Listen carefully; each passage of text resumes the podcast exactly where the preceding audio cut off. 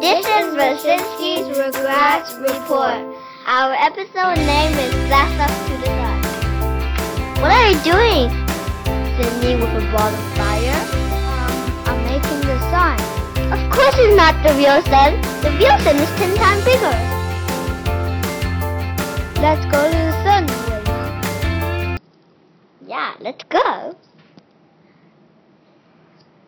The sun is a star made out of hot fiery gas. Many planets, orbits, or surround it. Let's teleport! Three, two, one, blast off! It's so hot, I'm melting! Ah, my pants are on fire. I'll put water on your pants, hold on!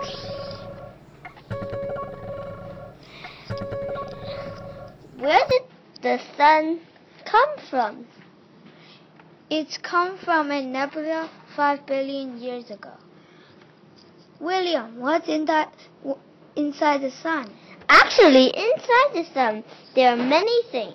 There are particles of matter, energy, dust, and gases. Cool. Can I drink the sun to have more energy? No! Help, I'm falling down. Here, get the hook. Let's have a picnic. Okay. Do you know that sunlight helps us see things?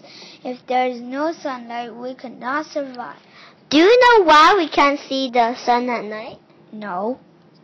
Because Earth is always spinning, so one part is facing the sun and the other is not. I'm done eating. Me too. Do you know how hot is the sun? Of course, the sun is one degree. You're so clever. Not. The whole sun is very hot. It is 1500538 degrees. And the core is 15 billion degrees hot. And these two things add together is 1515538. Wow, it's super duper hot! Then why is my head not on fire? No idea. Oh yeah, because we're wearing spacesuits, silly me and you. Okay, I'll take off my spacesuit. I can't breathe. now I can breathe. Silly you.